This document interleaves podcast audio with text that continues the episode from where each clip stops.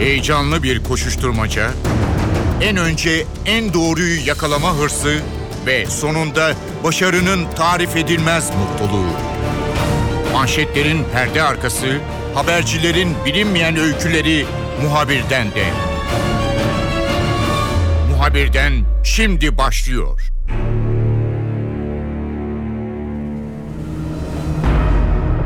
Seçimlerden koalisyon çıktı ancak bu koalisyonun nasıl kurulacağı konusunda kesin bir formül yok. Seçmen en azından kararını bu yönde kullandı fakat şimdi görev siyasi partilerde kısmi trafik başladı. Siyasi partiler önce olmazlarını söyleyerek bu sürecin içerisine girdiler. Muhtemelen de önümüzdeki günlerde siyasi partilerden koalisyon için olurlarını duymaya başlayacağız. Çok farklı senaryolarında gerçekleşmesi gündemde. Tüm bu tartışmalar, bu koalisyon tartışmaları Ankara'da nasıl yürüyor? Hürriyet'in deneyimli muhabiri Okan Konuralp notlarını bizimle paylaşacak. Muhabirden başlıyor, ben Kemal Yurtelim.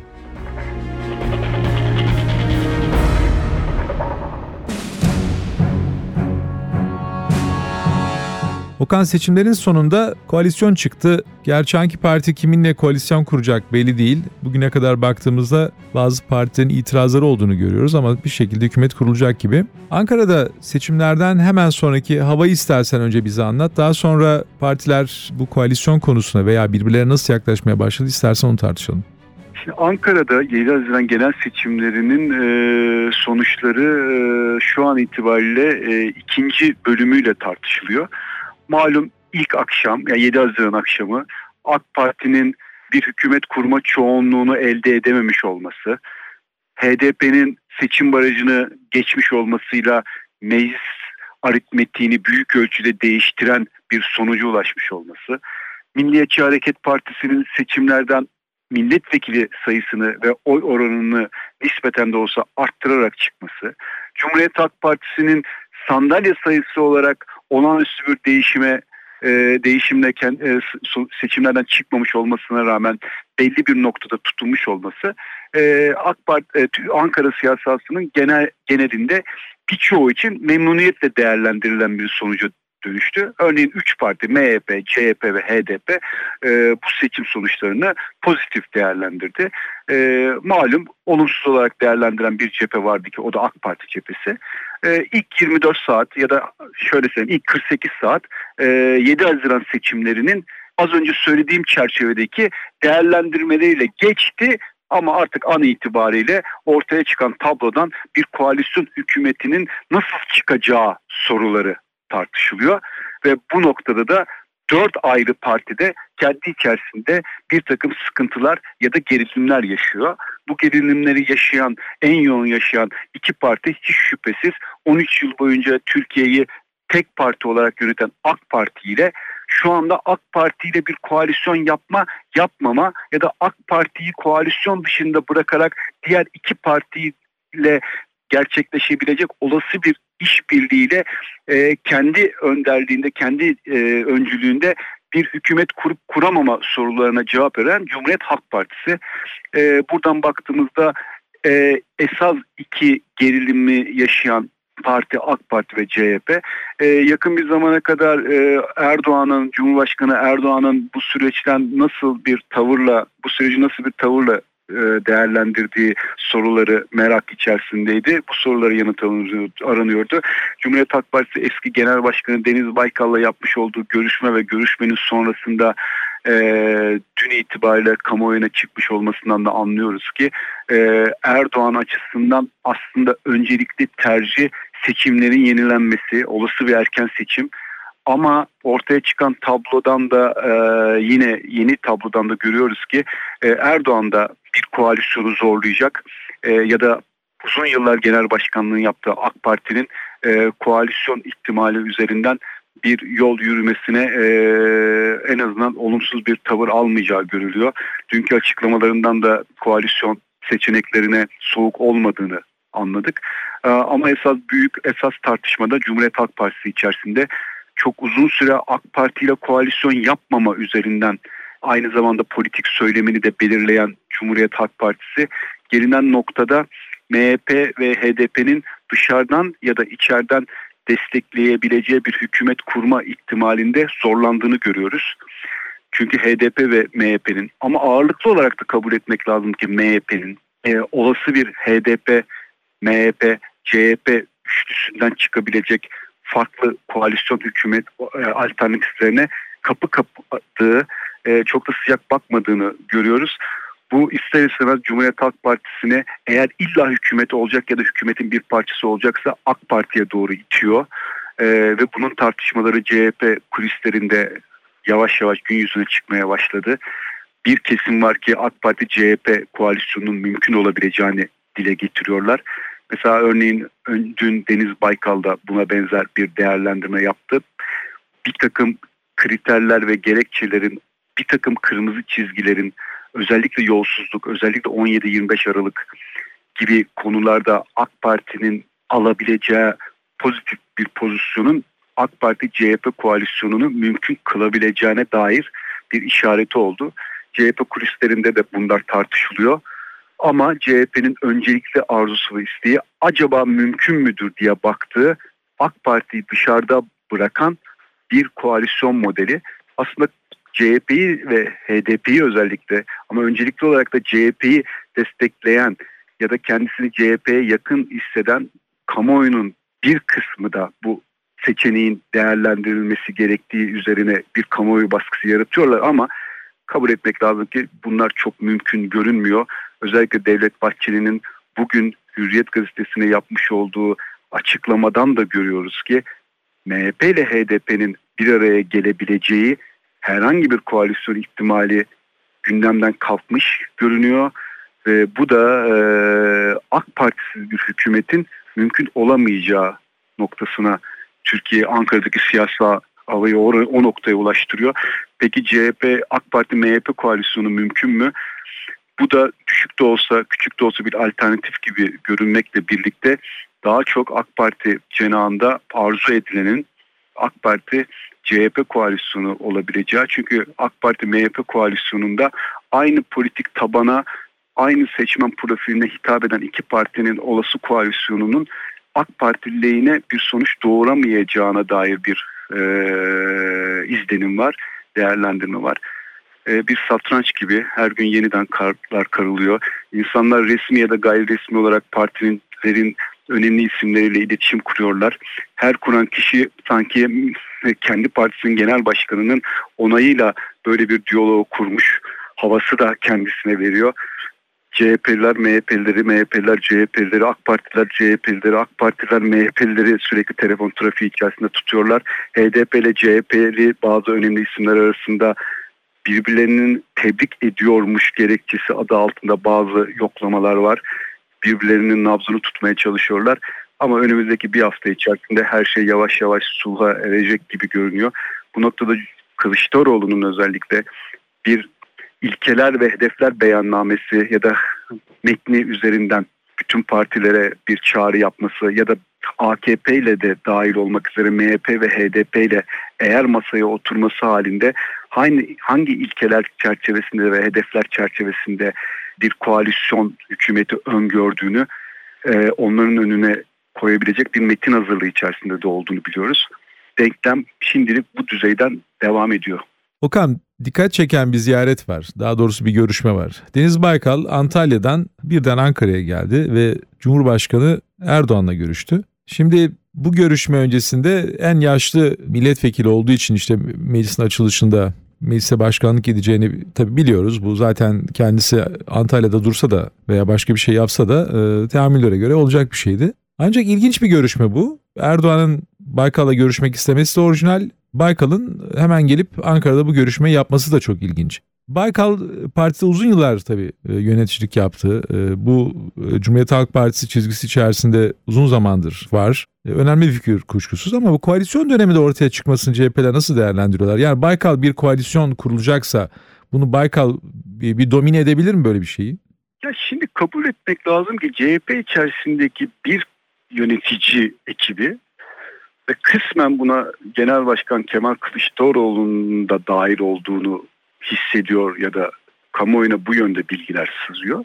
Aslında e, Erdoğan ile Baykal arasında yapılan görüşmeden çok da memnun olmadıkları yönünde.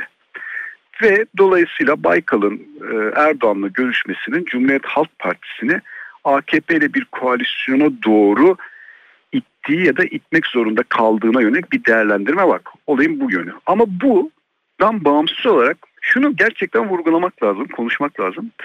Baykal'la Erdoğan arasındaki ilişki Erdoğan'la Cumhuriyet Halk Partisi ya da Erdoğan'la Baykal ya da Erdoğan'la Kemal Kılıçdaroğlu arasında 12 yıldır süre gelen gerilimli ilişkiden bağımsız ya da farklı bir yana da yere de oturuyor. O da şu liderler ya da eski liderler ya da e, bugünün üst düzey devlet adamları aralarında ne kadar büyük bir gerilim olursa olsun nihayetinde aynı masada oturma bazı konuları müzakere etme ve bazı konuları istişare etme zorunluluğu da taşırlar seçim meydanlarında birbirlerine en ağır lafları, en ağır hakaretleri, yeri gelen en ağır eleştirileri yapan insanların seçimler bittiği andan itibaren masada oturduklarına şahit oluyoruz. Peki burada neden Baykal? İşte 2002 süreci yani Erdoğan'a e, aktif siyasete dönebilme imkanı tanıyan o siyasi, e, hukuksal e, hukuksal düzenlemelerin öncüsü olması nedeniyle Erdoğan'la Baykal arasında bir ilişki var. Bu ilişki Baykal'ın genel başkanlıktan uzaklaştırılması neden olan kaset komplosuyla birlikte biraz deforme olmuş olsa da örneğin Erdoğan'ın ameliyatı sonrasında ona kendisine geçmiş olsuna eşi Olcay Baykal'la beraber gitmiş olmasıyla beraber yeniden belli bir düzeyde medenileştirilen bir ilişki var. Dolayısıyla Erdoğan Cumhuriyet Halk Partisi'nin olası tavrını ve e, olası hamlelerini ya da kendisinin atmak istediği ya da AK Parti'nin atabileceği bir takım hamleleri, arzu ve niyetleri Baykal'la beraber müzakere etmeyi tercih etmiş olabilir. Bu da dünyadaki ya da Türkiye'deki farklı örneklerinden kaynaklı olarak doğal da karşılanmalıdır. Bunun yalnızca Baykal'ın en yaşlı üye sıfatıyla e, meclisi açacak olmasıyla ilintili bir şey olduğunu düşünmüyorum. Bu ama aynı zamanda Erdoğan'ın sıkışmışlığının da bence bir sonucu. Çünkü kabul etmek lazım Erdoğan çok uzun süre Erdoğan Cumhurbaşkanı Erdoğan'la özdeş yapılan değerlendirilen bir şudur ki çevresinde bazı konuları rahatlıkla müzakere edebileceği, kaba tabirle beyin jimnastiği yapabileceği, bir şey söylediğinde ona karşı bir şeyi, karşı bir tezi söyleyebilecek bir kişi ya da kişilerin bulunmadığı üzerinden de tanımlanan bir e, siyasi aktördü.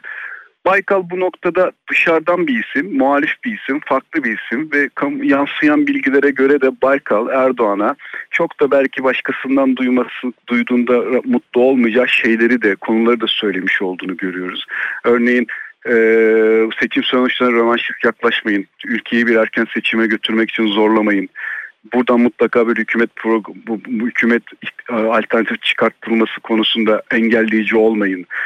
Ve örneğin demokrasilerde her zaman kazanmak gerekmez. Bazen de kaybedilir. Ama siz her zaman kaybetmek üzerinden bir oyun kurgusu yaptığınız gibi bir takım ifadeleri olduğunu da duyuyoruz, işittik. Hal böyle olunca ben e, bu görüşmeyi her şeye rağmen Türkiye'nin genel önümüzdeki sürecin şekillenmesi açısından anlamlı buluyorum. Ha, Cumhuriyet Halk Partisi içerisinde evet bir takım eleştiriler var. Doğrudur.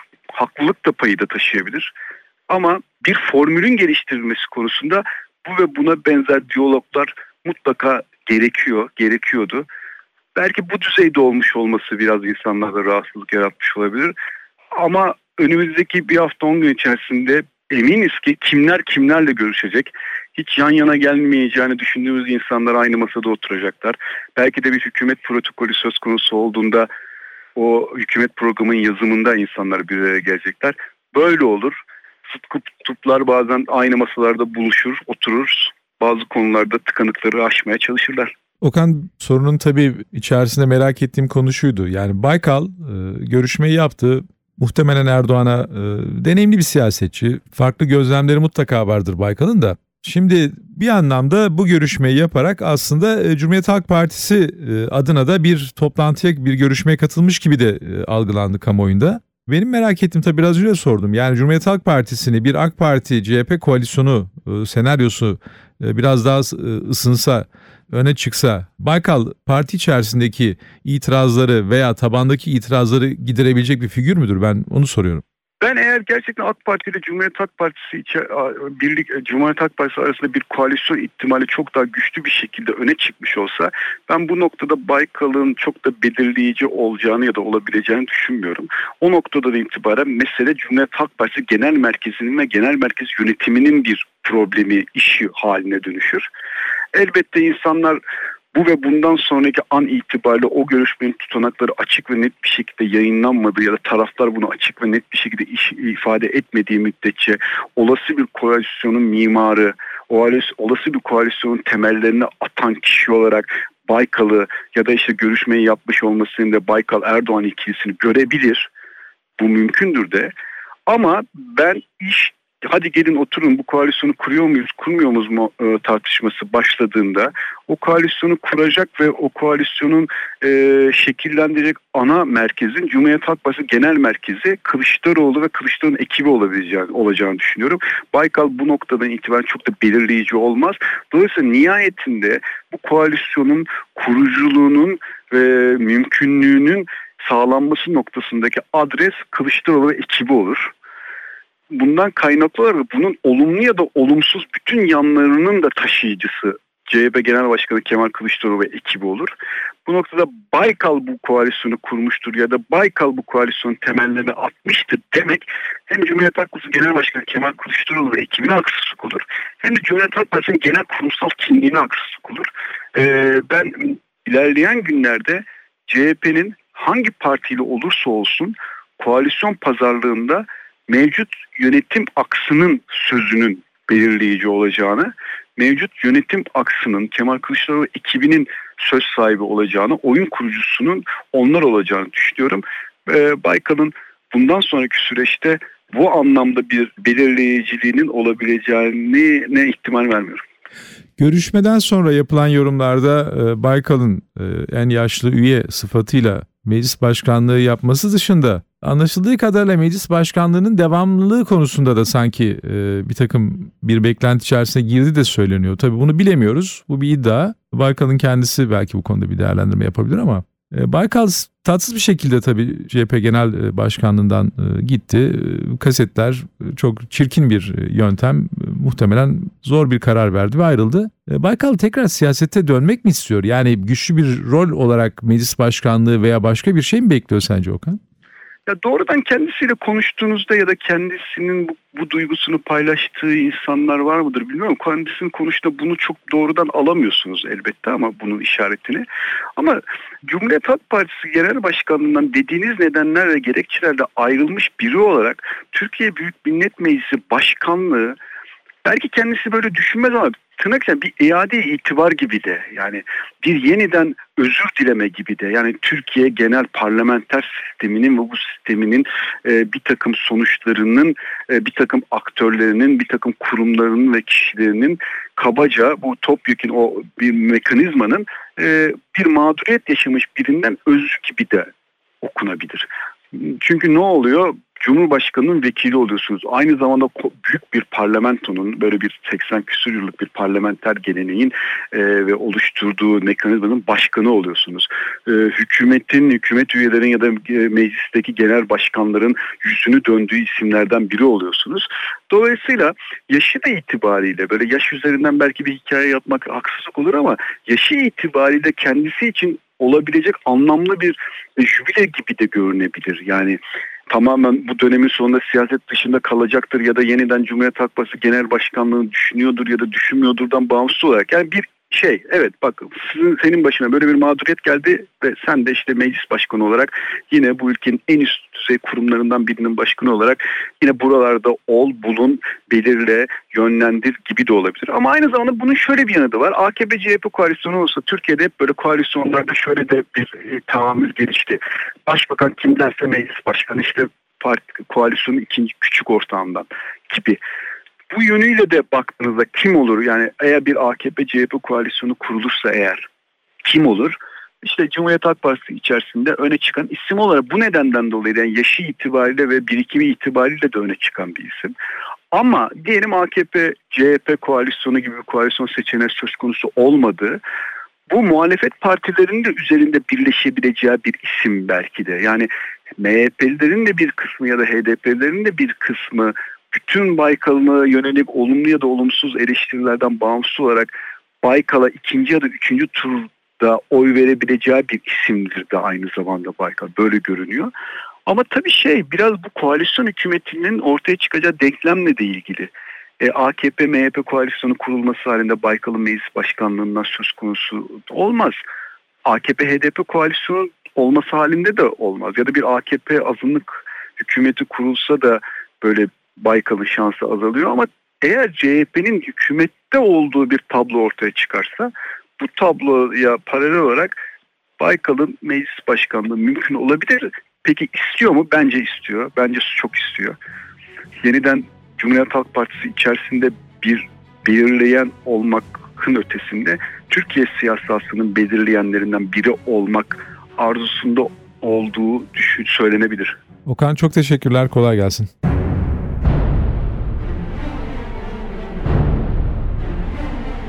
Muhabirden de bu hafta Ankara'daki koalisyon trafiğini gözden geçirdik. Ben Kemal Yurteri, muhabirden de yeniden görüşmek üzere, hoşçakalın. Haber için değil de haberin hikayesi için şimdi onlara kulak verme zamanı. Muhabirden NTV Radyo'da.